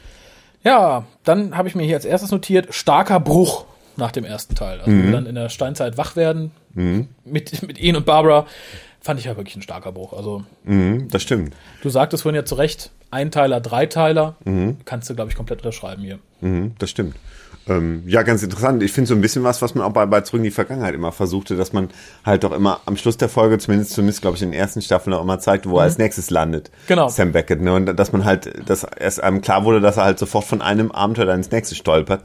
Und so ähnlich, finde ich, ist es auch in den frühen Doctor Who-Folgen, irgendwie, dass du sofort siehst, okay, jetzt geht's direkt irgendwo ganz woanders weiter. Ne? Man sieht ja auch ganz am Ende der Folge, dass es direkt in, in die Dalek-Folge mündet. Dass man halt zwischendurch jetzt nicht irgendwie noch irgendwie ausruht und mal, mal schlafen geht und mal was isst oder so, sondern es geht direkt halt. Ja, das, das finde ich einerseits nett. weiter, ne? Andererseits ist es natürlich schwierig, dann Geschichten dazwischen zu quetschen. Und ich glaube, wenn du so ein Abenteuer durchgemacht hast, und danach das Abenteuer mit den Daleks, das schafft ein normaler Durchschnittsmensch nicht Mhm. Nee. unbedingt. Also, das, ich finde, das ist so ein zweischneidiges Schwert. Ich, ich finde es sehr schön, weil es so, so eine Art Continuity gibt, die irgendwie heute dann nicht mehr unbedingt da ist. Mhm. Allerdings nimmt es natürlich auch viel Freiheiten.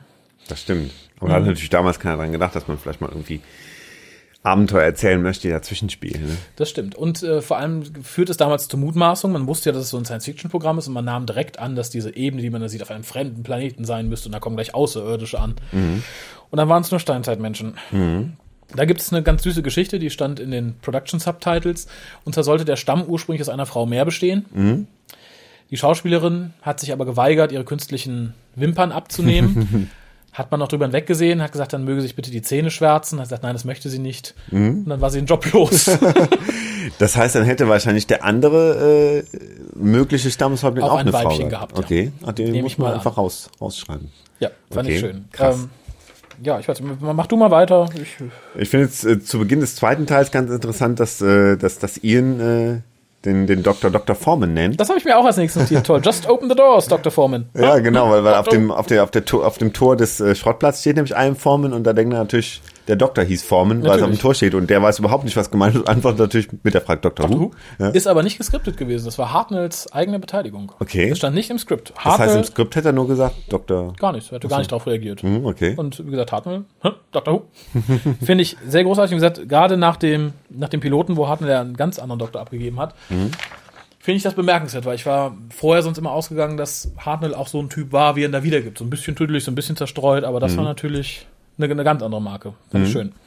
Dann habe ich auch nochmal gedacht, irgendwie, weil, weil Susan ja ganz entsetzt ist, weil ja zum ersten Mal, für uns natürlich ganz natürlich, aber der, der Chameleon Circuit nicht funktioniert hat Ja. und es weiterhin, weiterhin die, die blaue Box ist und, ähm, und habe mir da überlegt, es hätte auch, glaube ich, wirklich doof ausgesehen, wenn, wenn die TARDIS sich wirklich jedes Mal irgendwie verändert hätte, dann, äh, Mhm. Wenn er das jetzt hat so man ja in der Folge. Gestanden hätte oder Genau. so. Wäre Man hat es ja in der Folge Attack of the Cyberman oder auch schon mal das Ma die TARDIS vom Master, die sich dann, äh, aber das ist manchmal nicht so beeindruckend wie halt die, die Kein selbst, die halt ihren, es, man hat es damals wohl auch mit Absicht gemacht, schon, weil man sagte, es hat dann halt was, was Fortführendes und auch was I Ikonenhaftes. Das war wohl schon durchaus beabsichtigt. Und ich, beim Master verzeih ich's, aber ich fänd's es auch sehr 0815, wenn man wirklich immer irgendeinen Gegenstand hätte. Insofern finde ich es sehr nett. Äh, schön, dass hier beide drauf reagieren und sagen, Hä, komisch, das hat sich nicht verändert, was soll denn das, ist ja dämlich und so. Finde ich gut. Ich Was habe mir übrigens als nächstes notiert, oh Harald, lies einfach mal den nächsten Satz mit Betonung auf das Adjektiv. den Länge. Achso, der Doktor raucht eine riesige Pfeife. Eine riesige Tja, ich denke mir zu weiter einen größeren Fernseher, dann, dann passiert sowas auch nicht.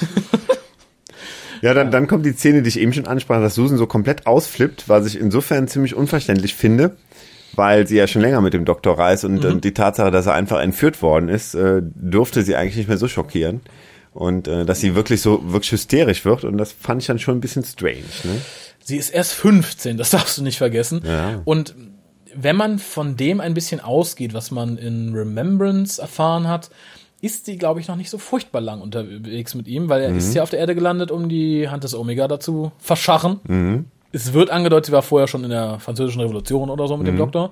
Aber es heißt ja nicht unbedingt, dass sie da viel erlebt haben. Vielleicht ist er von Gallifrey weg, hat da drei, vier Sachen mit der irgendwie erledigt, war an drei, vier Punkten, hat vielleicht mal ein Baguette gegessen oder so, sagt so, jetzt hier muss ich das Ding erledigen, hier kommst du zur Ruhe. Und ich, das ist vielleicht wirklich das erste Mal, dass er in so großer Gefahr ist.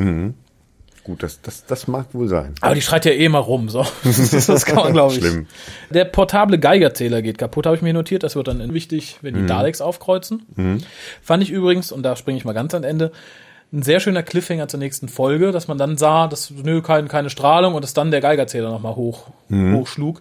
Fand ich war ein sehr spannendes Ende Mhm, für so eine Folge. Ich finde tatsächlich gut, wie, äh, wie, die, wie die Steinzeitmenschen reden.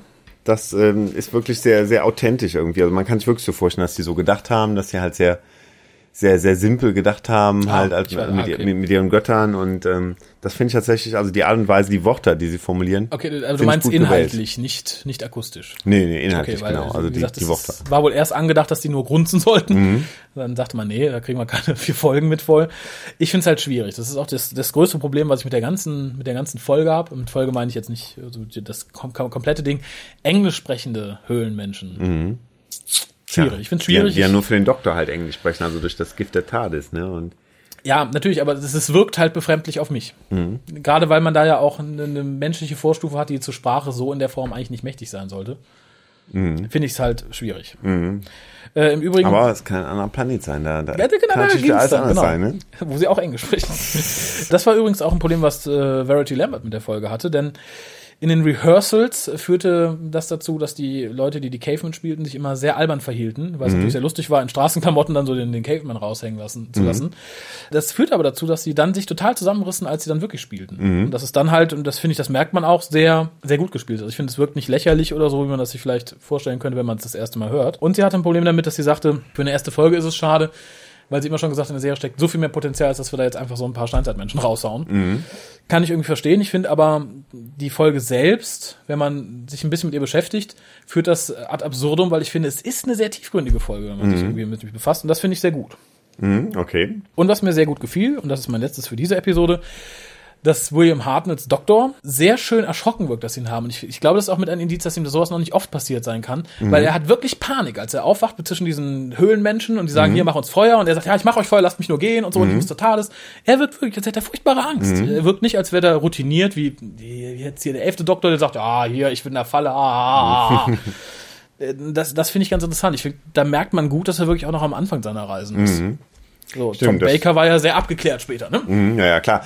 Kann man auch verstehen. Ich meine, wenn man jetzt schon hundertmal in Todesgefahr war, dann ist man vielleicht ein bisschen relaxter. Ach, ne? schau ich. und wie gesagt, das fand ich halt sehr schön und das sagt mir halt, er ist wirklich noch nicht lange weg. Was, was ich auch bei der Folge interessant finde, ist, dass da echt äh, ja eine rohe Gewalt von den von den Steinzeitmenschen ausgeht und die tatsächlich natürlich auch eine, eine Lebensbedrohung für für die TARDIS-Crew darstellen und ähm, ich finde dadurch, dass es halt eine Schwarz-Weiß-Folge ist und noch so eine ganz frühe irgendwie und ähm, nimmt man als Zuschauer diese Bedrohung nicht wahr. Ich denke, wenn man so eine Folge heutzutage machen würde, wo wirklich eine akute Lebensbedrohung für für die gesamte TARDIS-Crew auf einmal besteht, ähm, wird das, glaube ich, noch viel düsterer und viel bedrohlicher wirken heutzutage. Ja, ich glaube, nur heute würde man sich den Luxus nehmen, das auch explizit zu zeigen. Da würde irgendjemand sterben. Irgendjemand, den man kennt, der dabei ist. Der würde verschwinden, sterben, sich auflösen, sonst was. Ein Crewmitglied in der roten Uniform. genau, das, das konnte man sich damals natürlich nicht erlauben. Es war noch ein dritter Lehrer dabei. Ian, Barbara und Jim. Hi! Der Sportlehrer. Oh, du bist der Kräftige. Du kämpfst gegen Karl. Pack! Er ist tot. Wir werden uns alle töten. genau so. Was ich ein bisschen eklig fand, ich bin bei Episode 3. Möchtest du noch was zur zweiten loswerden, bevor ich fortfahre? Ähm, nö. Sie sind dann ja, sie sind dann ja in der Höhle der Knochen. Und die Knochen waren zum Teil echt. Echt? Ja, Oh. es waren wohl viele so Vakuum abgedrückte Schädel und so aus, aus Fiberglas. Aber man hat halt auch echte eingekauft. Und unter dem Studiolicht fing die wohl ziemlich an zu stinken, die Schädel und Knochen. Okay, uh. Das stelle ich mir abartig vor. Erinnerte mich ein bisschen an The Web Planet, wo dann auch diese komische Algen, die da waren, wohl auch anfingen zu modern. Hm, Okay, uh. Es, es war damals nicht immer schön, Schauspieler zu sein, glaube ich. kann froh sein, dass es kein Geruchsfernsehen gibt. ich finde bei, den- bei den Vorspänen, also generell immer ganz interessant, dass, ähm, dass, dass, äh, dass der, der, der der Folgenname und, und der Autor Mhm. ja eingeblendet werden. Und in der Zwischenzeit muss der Schauspieler, weil es irgendwie kein, es wird kein Standbild gemacht, Nichts irgendwie sowas, nichts tun. das, das fällt denen teilweise sehr schwer irgendwie. Also, Gerade die alte Frau, die fing so ein bisschen an zu zittern irgendwie, weil sie ja echt so irgendwie eine halbe Minute oder so rumstehen muss, ohne irgendwas zu tun. Ne? Da, da frage ich mich auch, wie, wie haben die sich das vorgestellt irgendwie? Also, ähm, Wahrscheinlich hat er einfach einer runtergezählt. naja. Aber dass, dass, dass der Zuschauer glauben soll, es wäre ein Standbild, oder? Ja, Hm? wie im Theater halt. Das hast dann ja vielleicht auch manchmal so, dass jemand dann erstmal am, am Bühnenrand steht, bis was passiert und dann hineinschreitet. Und Ja. ich persönlich hätte ja eher irgendwo drauf gezoomt, wo man nichts sieht. Aber Mhm. generell hat man auch damals einige der, der Enden der letzten Folgen nochmal neu aufgenommen. Was hier ganz wild auffällt, das war, glaube ich, in der ersten Episode, dass man damals natürlich auch schnitttechnisch nicht so weit war. Man hat halt viel live aufgenommen und ich glaube, es war in der ersten Folge, dass irgendwas bei im Gespräch zwischen Susan, Barbara und Ian schief geht und dann wird halt von der Nahaufnahme von Susans Gesicht halt schnell geschnitten und dann muss man natürlich eine ganz andere Kamera einstellen, dass es nicht auffällt. Nur die ganze Mimik von den dreien ist plötzlich eine ganz andere. Hat halt keine Continuity-Erfahrung und das Ganze, das fällt halt zwischendurch immer mal wieder auf. Wobei ich sagen muss, ich finde, es ist eine sehr angenehme Art, wenn auch für viele sehr ungewohnt, dieses sehr theaterhaft, dass man halt sehr viele Takes in einem hat, die durchlaufen und so. Ich finde es ganz schön. Man muss in Stimmung dafür sein. Ich könnte es auch nicht nach einem langen Arbeitstag, glaube ich, mir dann noch geben, dann wäre ich weg. Aber hi- hier war es sehr schön. Ähm, zusammen mit diesem, mit diesem Standbild beim Vorspann, obwohl das auch sein kann, dass das noch der Vorspann von der zweiten Folge war, aber das fand ich sehr interessant. Die, die alte Frau guckt einmal wirklich ganz direkt in die Kamera, ne? Das Ja, ich auch sehr lustig. ich mochte die alte eh nicht, muss ich sagen. Nee, ach, die war mir, das war mir schön, unsympathisch. Mm, Ich war froh, als sie dann tot. Ja, aber woran stirbt sie? Das ist auch eine Frage, die ich mir aufgeschrieben habe. An dem Messer. Aber sie blutet ja, also, aber sie muss ja geblutet haben, weil nachher Ich, Blut auf dem ich, Messer ich glaube, das haben, man, haben die nicht so wild gezeigt. Ich dachte zuerst, zeigen, ja. Sie stirbt schon durch den, durch den, durch den Aufprall auf dem Boden, aber Mhm. der war da, der, der Böse war ja später noch mit dem Messer dran. ich finde schön, dass in Episode 3, als die alle in der Höhle sitzen und beratschlagen und äh, so eine Diskussion ist, wo der Doktor dann sagt, ihn, du freist dich zuerst, du bist der Stärkste, du musst uns vielleicht verteidigen. Mhm. Zeigt ganz schön, wie rational der Doktor denkt. Es zeigt auch ganz schön die Rollenverteilung des Ganzen. So, wir brauchen einen Mann, der ist der Verteidiger, wir brauchen zwei Frauen, die in Gefahr raten und halt den Denker, den Doktor. Und es hat mir da sehr gut gefallen, dass der Doktor auch wieder an einer Stelle zugibt, dass er total Angst hat auch, aber dass da auch noch ein anderes Gefühl ist. Und das davon hat ihn gerade und er sagt, das ist die Hoffnung, die ist auch immer dabei.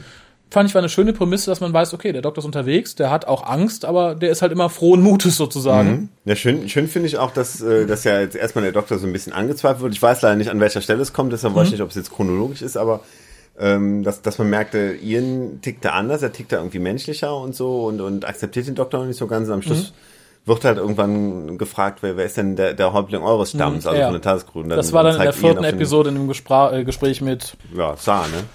Zar, genau, mit Zar, Mhm. genau. Das fand Und, ich ähm, ganz, ganz, ganz, schön. Ganz das nett, dass am Ende dann doch den Doktor als Chef akzeptiert. Eben, das ne? sollte übrigens schon sehr viel schneller passieren. Das Gespräch, wo sie sich befreien, da ist Mhm. ja auch ein längeres Gespräch zwischen dem Doktor und ihn und Barbara grätscht, glaube ich, auch noch rein. Mhm. Das sollte da schon sehr viel früher stattfinden, dass sie den Doktor so akzeptieren. Also Mhm. man, der ihnen hilft und so, hat man dann aber weiter gestreckt, weil es halt ein bisschen plötzlich ging.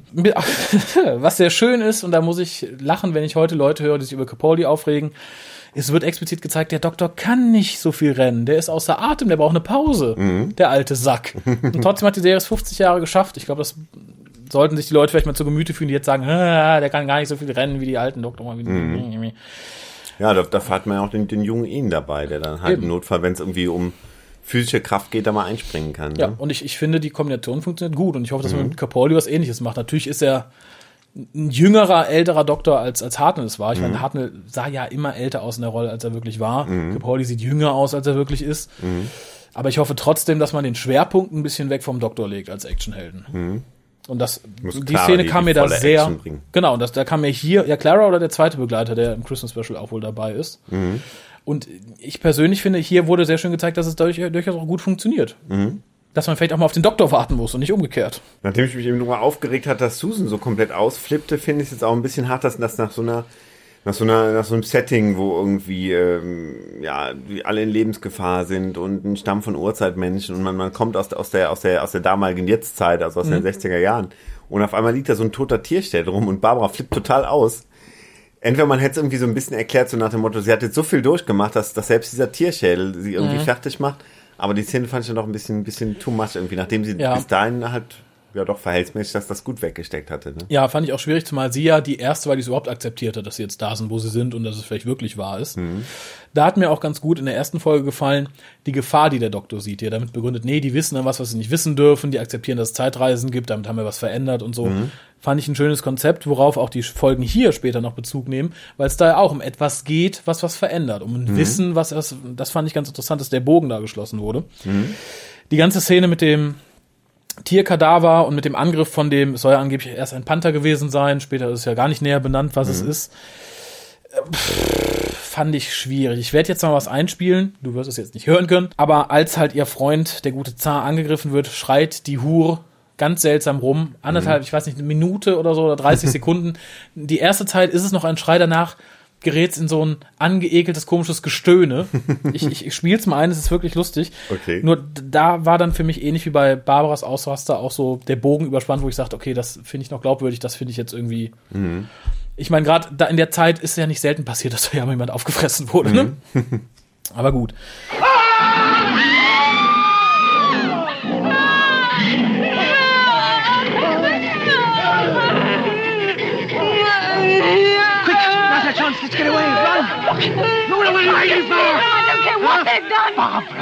Zwei Sachen so von behind, behind the scenes. Nach der Ausstrahlung der zweiten Episode fingen schon die Debatten an, die auch ja, die Doctor Who praktisch begleiteten bis in die 90er hinein, dass es zu brutal für Kinder sei. Ähm, es wurde dann diskutiert, ob man es vielleicht einfach zwei Stunden später senden sollte, weil es so brutal war und so weiter und so. Und es war damals, glaube ich, so, dass ich glaube, es war ja, Sidney äh, Newman, war damals in den USA, hat es gar nicht mitbekommen. Als er wiederkam, guckte er sich so die ersten zwei oder drei Episoden an, bekam dann mit, dass halt fast schon beschlossen wurde, die Serie weiter nach hinten zu schieben. Er sagte, nee, ist doch vollkommen in Ordnung. Da müssen wir zwei, drei Sachen vielleicht ändern, aber äh, die bleibt da und ist dann ja auch, glaube ich, 15 oder 20 Jahre auf dem Platz geblieben. Eigentlich nur bis in die 90er. Es, es wird eigentlich im Endeffekt wundern, wenn, wenn nicht solche Stimmen auch jetzt in der, bei der neuen Serie ab und zu mal auftauchen. Ne? Ich, ich glaube in der heutigen Zeit nicht mehr, wo du Serien hast, wo Zombies Leute auffressen und so. Also ich weiß, ich glaube, du hast, es wäre, glaube ich, heutzutage schlimmer, wenn Clara eine Brust zeigen würde. Ich glaube, dann du? hätte sie wieder so Diskussionen. Ja. Ja. Okay. Also ich glaube, Gewalt geht in der heutigen Zeit immer ganz gut im Fernsehen. Ja, komisch, ne? weil, weil ich finde, manche Folgen sind, sind weitergegangen als, als vieles, was, was halt in der alten Serie kam und ähm, hat keinen mehr so gestört. Die ne? Zeiten ändern sich, ne? Das ist das. Dann, was sehr lustig ist, da musste ich, ich hoffe, das verzeihst du mir ein bisschen an dich denken. Denn beim Casting der, der Extras und der Nebendarsteller wurden die Männer gebeten, ihr Hemd aufzuknöpfen und ihre Beine zu zeigen. Die dachten, es wäre ein Scherz, mussten es dann aber wirklich tun. Damals mussten wohl Frauen öfter ihre Beine zeigen, wenn sie gecastet wurden. Und die Männer dachten, ja, Witz. Nein, die BBC wollte möglichst haarige Leute Oh, casten, okay. damit man nicht mit Make-up teuer nachhelfen musste. Und da suchte man sich wohl dann die haarigsten Steinzeitmenschen aus, die man beim, beim konnte. Casting von, äh, von die du viel, viel Glück gehabt. ne? gehabt. Ich fand es ganz lustig. Ich glaube, das dürft sie heute nicht erlauben. Sagen, zeigen Sie mal Ihre Brust, zeigen Sie Ihre Beine, sonst casten wir sie nicht. Ja. Zeigt aber, glaube ich, auch, dass sich so der Stellenwert äh, von, von Produktionstechnik und so geändert hat. Damals Mhm. war das wirklich ein Kostenfaktor, ob du einem Haare anklebst oder nicht. Heute Das ist ja- ja verschiffst du nichts- einen Bus nach Dubai. Nichts Diskriminierendes irgendwie, weil es hat ja einen konkreten Grund irgendwie. Wenn du sagst, äh, ich arbeite generell nicht gerne mit Leuten zusammen, die Haare an Beinen haben oder sowas, obwohl es gar nicht für die Zähne wichtig ist, weil alle Hosen tragen, dann hättest du, glaube ich, ein Problem. Aber wenn du sagst, okay, wir haben einen ganz konkreten Grund, warum wir Schauspieler mit vielen Haaren suchen. Ja, aber in Zeiten, wo die BBC schwarze Leute castet und Venedig des Mittelalters. Ich weiß, also ich das, also ich glaube, wenn du Colorblind Casting machst, kannst du dir nicht erlauben, Hairblind. Äh, du musst auch Hairblind Casting machen, sonst. Das stimmt. Nee, sie sind, also, ja, sie sind Chinese und sollen die Rolle des, weiß ich nicht, Marco Polo, des Martin Luther King spielen. Das ist okay, aber sie haben zu wenig Haare. Gehen Sie weg. genau. Fand ich, äh, ja, ganz lustig. Ich glaube, heute wird sich das, es wäre ja nicht mehr nötig. Also ich weiß, ich glaube, so, ein- so ein Brustpelz, Perücke kriegst du auch mal irgendwie für ein Hundertstel der Produktionskosten. Hm, stimmt. Hast du noch was zu Folge 3? Nein. Ich Hast schon? Ah, ja. Und zwar, Moment. Oh, das Allerwichtigste. Das, was, glaube ich, in, in jedem Trivia und in jedem Bericht über Dr. Who da genannt wird, wie unbarmherzig und kalt doch der Doktor ist, weil er einen Steinzeitmenschen erschlagen möchte. Mhm. Denn der Doktor überlegt wirklich, ob er Zar erschlagen soll, um die Gruppe nicht aufzuhalten. Mhm. Und ich finde die Szene ausgesprochen gut gespielt, sowohl von William Russell Ach so. und äh, William Hartnell. Mhm. Heißen die wirklich beide William? Toll. Wahnsinn, oder? Das ist mir das erste Mal aufgefallen. William, beide drehen sich um. Toll. Naja, Ich glaube, die äh, hatten verschiedene Spitznamen. Ich glaube, William Hartnell war Bill ah, und, und, und, William Willy. Russell war Willy vielleicht, keine Ahnung. Oh, Russell, naja. Rusty. William 1, William 2. Denn er wird dabei ertappt, als er mit dem Stein auf ihn zuläuft, und ist dann sehr entschuldigend gegenüber ihm. Dafür, dass er sich bisher immer so als, ihr seid nichts wert, ihr seid unnützes Fußvolk, ihr- ich bin hier der aus der Zukunft und der Zeitreisende. Und er wirkt, ich dachte erst, er wirkt zu schnell. Sehr ergeben gegenüber, und sagt, ja, nee, ich wollte ja hier nur, äh, man sieht aber, dass es nicht dadurch kommt, dass sich jetzt plötzlich unterlegen fühlt, sondern den Ausdruck, den Hartnell danach im Gesicht hat. als er den Stein dann wegnimmt und so, zeigt, dass er es selber vielleicht auch gar nicht für so eine gute Idee gehalten hat. Weil er guckt halt wirklich so, ah ja, hm, hat er eigentlich recht oder so. Und das fand ich sehr schön ausgedrückt, weil es auch so ein bisschen was von der Härte nimmt, die der Doktor da eigentlich zutage trägt. Und das war mir früher nicht so aufgefallen. Ich habe in der, in der TARDIS Wikia gelesen. Und, und da ist das so beschrieben, dass es in der Zusammenfassung so beschrieben, als hätte der Doktor von vornherein tatsächlich nur geplant, dass er dem den Stein in die Hand gibt, dass er ihm den Weg zur TARDIS aufzeichnen kann. Ne? Dass er halt nicht geplant hat. Das glaube ich. Aber Das glaube ich auch Das nicht. glaube ich auch nicht. Also ich, ich denke schon, dass der Doktor da ein bisschen mit sich gerungen hat und sagt, okay, es wäre das Schlauste, wenn ich dem das Ding jetzt über den Schädel ziehe oder ihm die Kehle durchschneide, dann habe ich meine Ruhe. Dass er sich dann von ihnen ertappt fühlte, sich diese Ausrede hat einfallen lassen, dann sagt er, naja, hat er recht. Und das fand ich, kam so in der Szene total großartig rüber. Und gesagt, ich habe das das letzte Mal, wie gesagt, ja wirklich vor zehn Jahren gesehen oder so. Und das hatte ich nicht mehr im Kopf. Ich hatte wirklich auch in diesem Kopf, ja, der wollte ihn erschlagen. Liest ja auch überall. Ja, der böse Erstdoktor, der wollte sogar jemanden erschlagen. Uh, Naja. ja, klar.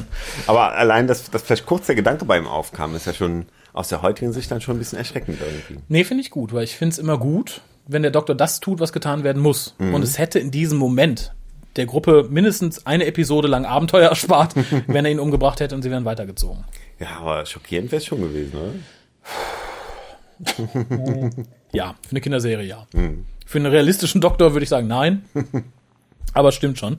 Was ich sehr süß fand, ist, dass Hartnell selber zu dem Zeitpunkt, als die dritte Folge wohl gedreht, also die dritte Episode gedreht haben, schon selber so ein großer Fan der Serie war, dass er mit ähm, der Frau, die die alte Dame spielte, Miley Millie, ja, Eileen Way, die die Old Mother spielte, wettete, weil sie sagte, ne, die Serie ist ja nix, ihr bringt's nicht auf eine Staffel. Und Hartnell sagte, doch, weil er ist immer davon ausgegangen, wir kriegen mindestens fünf. Und er hat mit ihr tatsächlich um einen Pfund gewettet. Und das fand ich sehr süß, dass er da schon so überzeugt war, sagte, ne, setze ich Geld drauf. Leider hat das nie einstreichen können, weil die beiden sich wohl angeblich nie wieder gesehen haben. Doof. Ja, fand ich aber ganz schön, weil Hartnell ja wirklich mit, mit Herz und Seele an der Serie gehangen hat. Episode 4. Hm, okay. Wolltest du was sagen? Ja, ähm, ich, ich glaube, dass wir haben uns ja eben den Trailer angeguckt zu Adventure in Time and Space und, und da sagt er irgendwie, die Serie kann doch nicht weitergehen ohne Dr. Who. Dass er wahrscheinlich wirklich Ja. dachte, als Patrick Troughton kam, das, das ist ja jetzt nicht Dr. Who, ich bin auch Dr. Who, ne? Also das Ja, oder, oder dass das noch aus der Zeit kam, wo es hieß, okay, ich höre auf, dann könnte die Serie nicht weitergehen. Das ist ja schlimm. Ich, ich bin ja tatsächlich der Meinung, er war ganz froh, dass dann die Serie weiterlief mit dem anderen Darsteller. okay. Würde ich so sagen, weil er halt immer gesagt hat, das ist eine tolle Serie für Kinder und so. Ja, aber ich glaube, dass jemand anderes die Rolle spielt, das Hat er nicht. hat er, glaube ich, nicht so verknust. können. Also könnte könnte ich, mir, könnte ich mir vorstellen. Episode 4.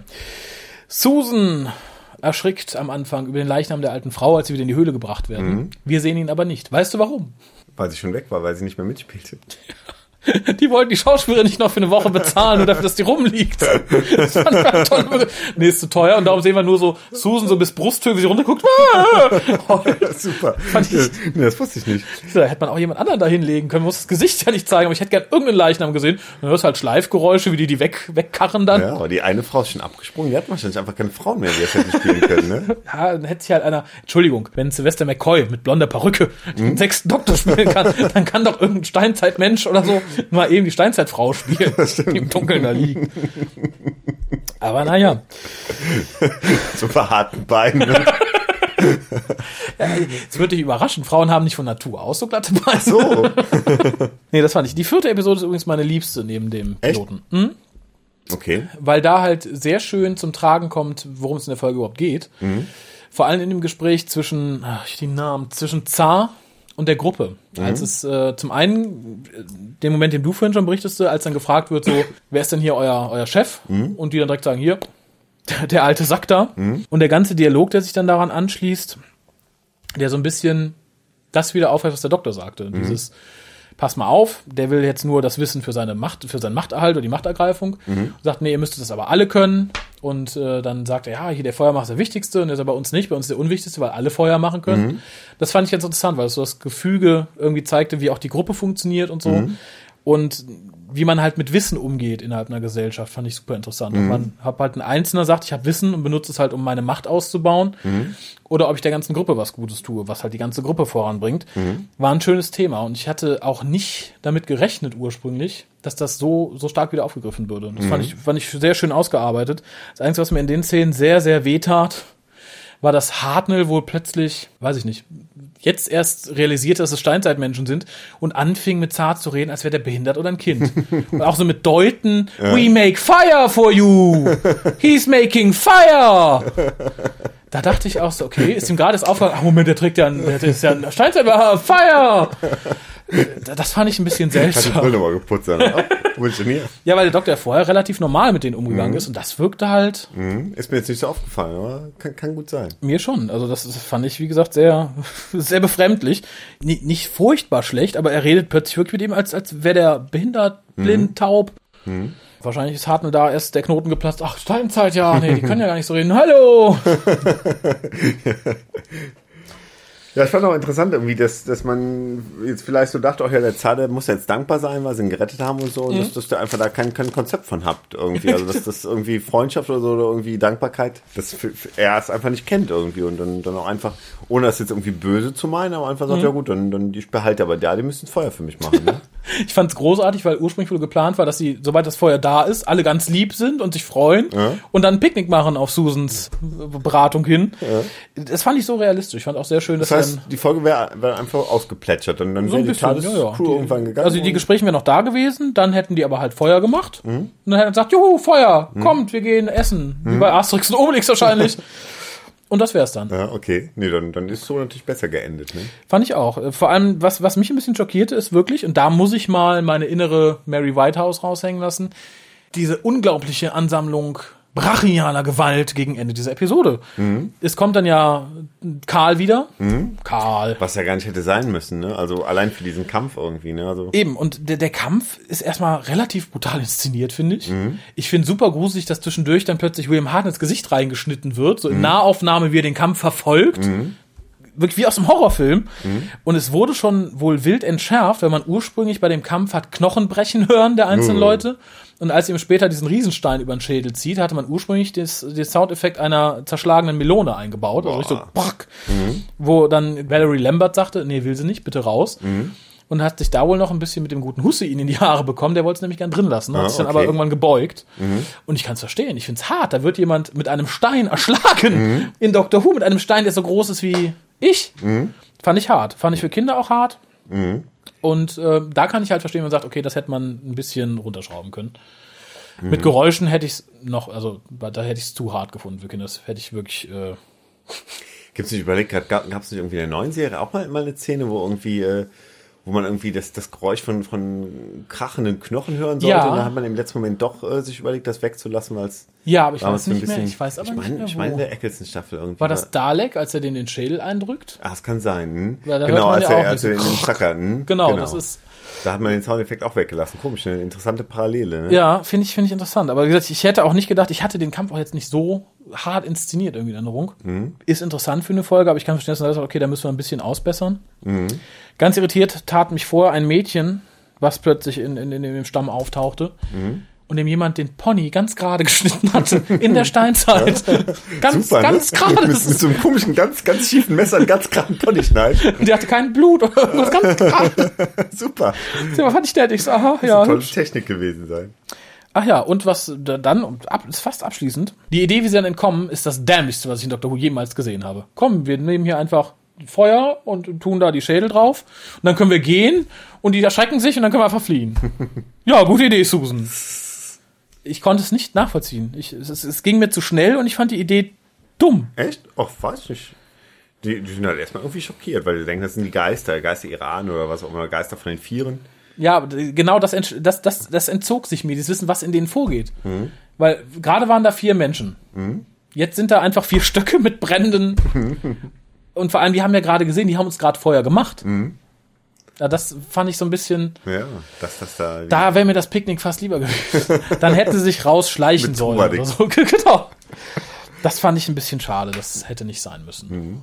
ja, ich fand es eigentlich, ja, wenn man so drüber nachdenkt, ähm, Ein genialer Plan. Des A-Teams würdig. Hätte MacGyver nicht besser machen können. genau. Ja, aber es ist zumindest spannender. War zumindest ein spannenderes Ende, weil man halt wirklich auch bis zum Schluss die Verfolgungsjagd noch hatte und im letzten Moment die Tadestür dann irgendwie zuklappt. Ja, aber dann hätte man einfach rennen. Ja, wohl einfach rennen wären auch zu einfach gewesen. Ja. Ach, die hätten doch die ganze Zeit schon rennen können. Hm. Hm, stimmt. Äh, Im Übrigen die Szene, in der dann die ganzen Steinzeitmenschen die Speere auf die TARDIS werfen, sind komplett andere Leute als die, die in dem Stamm waren. Echt? Weil das wurde wohl pre-recorded auf Film oder so. Oh, und da okay. man andere Schauspieler. Echt? Du siehst kein bekanntes Gesicht dabei. Stark. Fand ich auch toll. ah, ja. Ja, cool. Ich bin durch. Ich auch. Toll. Abschließend fang du an. Ach, es war schon, also es ist auch, es ist schwer, Mhm. das zu kritisch zu sehen, weil es einfach halt der Klassiker ist. Ne? The Und, Beginning. Ich würde sagen, acht Punkte würde ich ihm schon geben. Ja, ja, sehe ich auch so. Also, wie gesagt, mich irritieren immer noch nach wie vor die englisch sprechenden Steinzeitmenschen. Das Ganze finde ich ist erstaunlich erwachsen, dafür, dass es als Kinderserie konzipiert war. Und ich, Schon brutal teilweise. ja, und ich glaube, das ist auch ein unheimliches Glück. Ich glaube, hätte man es von vornherein so auf Kind getrimmt, dann hätten sie es nicht, nicht über die fünf, fünf Jahre geschafft, wie Hartmann es prophezeit hätte. Ich glaube, die Mischung war genau die richtige. Ich finde sehr schön, dass es hier wirklich auf verschiedenen Ebenen um dieselben Themen geht. Denn im Endeffekt das, was die, die Steinzeitmenschen in Barbara und ihn sehen, die halt Feuer machen können, sollten Barbara und ihn im Doktor sehen. Vice versa ist das nämlich der Fall. Der Doktor sieht die auch als, als Wilde im Endeffekt. Das finde ich sehr interessant und vor allem die Dynamik, die sich dann zwischen dem Doktor, Barbara und ihn entwickelt, dass die ihn halt im Laufe der Folge auch akzeptieren und er sie im Endeffekt auch akzeptiert. Weil ich glaube, danach ist er durchaus gewillt, sie nach Hause zu bringen. Es kommt ja dann dieses kurze Gespräch, wo, wo, wo, wo, sie sagen, ja, bringst du es jetzt nach Hause? Und er sagt, nein, das kann ich nicht tun. Und sie regen sich erst wieder auf und sagt, das kann ich ja nur nicht tun, weil ich nicht weiß, wo wir jetzt sind. Ich brauche einen Anhaltspunkt, wie wir da hinkommen.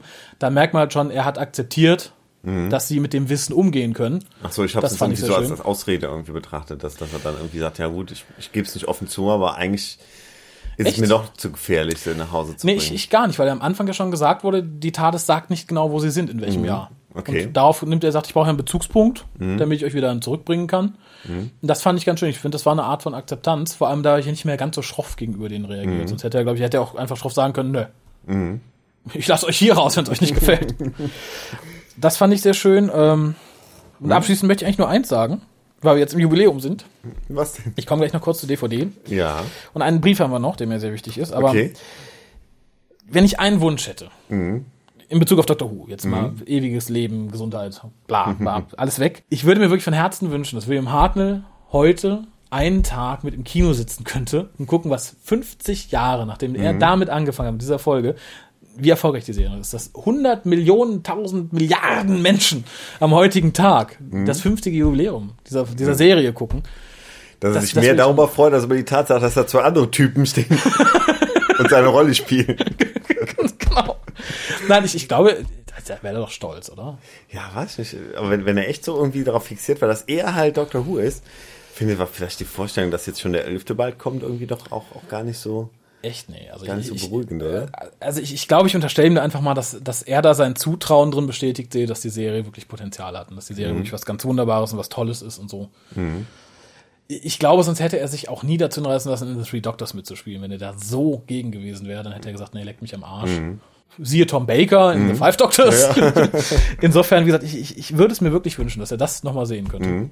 Aber der Wunsch wird nicht in Erfüllung gehen. Mhm. Ja, Ja. zum Beispiel Verity Lambert lebt doch noch. Die, die kriegt's doch mit, dass es so. Also vor ein paar Jahren ist sie noch interviewt worden. Ist Nee, die ist mittlerweile jetzt- tot, die ist aber die ist vor ein paar Jahren gestorben. Ja, ja. Die Die, war da, damals war wirklich super jung, ne? Oh ja, ja, die, die, ja, die, aber die hat auch halt viel rumgeknittelt. ne? Das war auch diejenige, die sagte so, nee, den Pertwee Doktor mochte sie gar nicht und okay. so. Aber wie gesagt, ich, ich, vielleicht gerade weil Hartnell halt jetzt die ganze Entwicklung groß nicht mitbekommen hat in den letzten 30 Jahren, würde ich es ihm einfach gönnen, dass er jetzt sieht, okay, das habe ich geschaffen. weil ich glaube, auch ohne Hartnell als, als Lead Actor in der Zeit hättest du die Serie auch nicht geschafft. Wenn du da nicht einen wirklich sehr günstigen Griff getan hättest, Mhm, klar, dann dann wäre die Serie versumpft. stimmt halt, halt vieles, ne? Eben. Ja, ganz kurz zur DVD. Äh, Das Ganze ist im The Beginning Boxset erhältlich. Das kostet auch nur noch ein Apfel und ein Ei. Verzichtet mal auf den äh, freitaglichen Kneipengang, habt ihr es eigentlich wieder drin. Wir müssen nur gucken, wie es- den Apfel und das Ei an Amazon geschickt bekommt. Ja, ihr könnt es tauschen gegen ein paar Euro und dann. ähm, auf der DVD selbst ist nicht so viel drauf. Es ist die komplette Folge natürlich drauf, alle Episoden. Zusätzlich die, der schön zusammengeschnittene Pilotfilm und alle Studio-Recordings der Pilotfilmaufnahmen. Auch die unschönen. Als Extras bleibt uns nicht viel. Wir haben das, das, das, das Theme-Music-Video, wo der, der, der, der Remix in 5 zu 1 drin ist, in Mono und Stereo. Ist schön, zwei Minuten lang, nett, sowas zu haben. Und ich weiß nicht, warum es darauf ist, aber ich finde es toll, diese Comedy-Sketches, die ursprünglich mal gezeigt wurden in der Doctor Who Night 99. Ah ja, mh. Auch mit Mark Gettis und so. Sehr, sehr lustig, sollte man sich immer mal angucken. Einer von denen spielt auch so ein bisschen, das heißt so ein bisschen, der spielt komplett auf, das, auf die Entstehung von Doctor Who an, aber halt auf so eine ganz verquere Weise. Guten Tag, ich möchte eine Serie machen. Die wird von dem und dem Ding gespielt, dann fünf Jahre später wechseln wir den Actor wieder und top, top, top, top. Sehr nett. Und das war es auch schon fast. Ja, wenn man sich das ganze Beginning-Box-Set holt, äh, da hat man natürlich viele weitere tolle Extras drauf. Mhm. Natürlich. Zum Beispiel eine wunderbare Doku halt über die frühe, frühe Klar. Phase. Wie Ne? gesagt, danach kommen die Daleks und als dritte Folge The Art of Destruction. Hm, genau, doch. Doch, klar. Halt- hm. Und da sind natürlich mehr Extras drauf. Hier halt nicht. Ich denke mal durch, allein durch die Menge an, an Pilotfilmen und Pilotfilmsachen. Was ich ein bisschen schwierig finde, aber was durchaus Spaß macht, sind die Audiokommentare. Wir haben einen gesonnen für den Pilotfilm von Verity Lambert und Varys, Varys Hussein. Informativ, nicht unbedingt unterhaltend. Man muss Bock auf Informationen haben. Ähm, die erste Episode, da sind dann William Russell, Karen Ford und Verity Lambert zusammen. Auch ganz interessant. Und Episode 4, es gibt nicht durchgehend Audiokommentare, das finde ich ein bisschen schade. Da ist dann auch wieder William Russell, aber diesmal mit Carol Ann Ford und Varis Hussein. Und das Ganze wird moderiert von Gary Russell. Okay. Na, nun denn. Das sagt mir immer, Aber einzeln gibt's die nicht. Also kriegst du immer Nee. nur ein Beginning-Box. die kriegst du immer im Beginning Box-Set. Hm, okay. Aber wie gesagt, es ist ja auch nicht, es ist nicht mehr teuer. Das kostet, glaube ich, wirklich 12 Euro, noch 14 Euro. Das ist nicht, nicht, nicht die Welt. Dafür kriegt er drei ganz anständige Folgen. Inklusive dieser wirklich super, super, super Pilotfolge. Ich finde, Ja, ich ist meine, danach sofort The Daleks ja auch, ist ja auch großartig. Eben. Also Edge of Destruction ist auch nicht so schlecht. Nee, das ist halt auch, auch sehr modern irgendwie, sehr, sehr ungewöhnlich. Sehr. Eben. Ich finde es sehr, sehr erstaunlich, gerade in, in den ganz frühen Staffeln, wie viel man sich noch getraut hat und experimentiert hat und so. Das ist ja später so ein bisschen flach gefallen. Aber gerade hier sieht man es gut, vor allem wenn man sich den Pilotfilm dazu anguckt. Hm, genial. Schöne Sache. Einen Brief möchte ich noch loswerden. Ich habe ihn vor ein paar Wochen bekommen. Und ich habe ihn, bis, ich, ich ich, ja, ich habe ihn bisher verwahrt. Und das ist für mich irgendwie ein Jubiläumsevent. Ich muss gestehen, ich habe in den vergangenen Monaten, ich bin, ich habe ja nicht so nah am Wasser gebaut, was private Sachen angeht. Aber ich habe in den vergangenen zwei Monaten Du meinst nur den Paul McGann im äh, genau. wiederkommt. Da in den vergangenen zwei Monaten hatte ich zwei, zwei Sachen, wo ich ein Tränchen verdrückt habe. Und zwar einmal hat Bea, die ihr vielleicht noch kennt aus WhoCast, irgendwo unter den ersten 15, glaube ich, keine Ahnung, oder 20, mit der ich, seit ich nicht mehr mit ihr zusammenarbeite, nicht mehr so viel Kontakt hatte, die hat mir einen sehr süßen Brief geschickt, zusammen mit dem Doctor Who Annual fürs Anniversary. Das fand ich sehr süß. Und das hier war der zweite Event, wo ich ein kleines Tränchen verdrückt hätte fast, als diese E-Mail kam. Von Lisa. Ja. Damit hätte ich nämlich weder gerechnet noch. Und ich finde es einfach, ich finde es irgendwie lustig. Es ist, es ist mein, mein Jubiläumsevent. Okay. Also lies ihn schön vor. Bitte, lächel, schön lä lesen. lächel dabei. Hallo lieber WhoCast.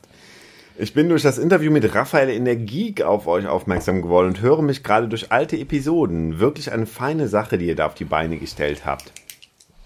Genau genommen geht diese E-Mail an Raphael, weil er genau genommen vermutlich, genau genommen vermutlich daran schuld ist, dass ich Dr. Who schaue.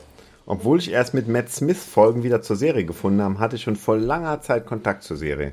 Das muss so 2000, 2001 gewesen Ja, sein. vor langer Zeit, ich fühle mich dann immer so alt.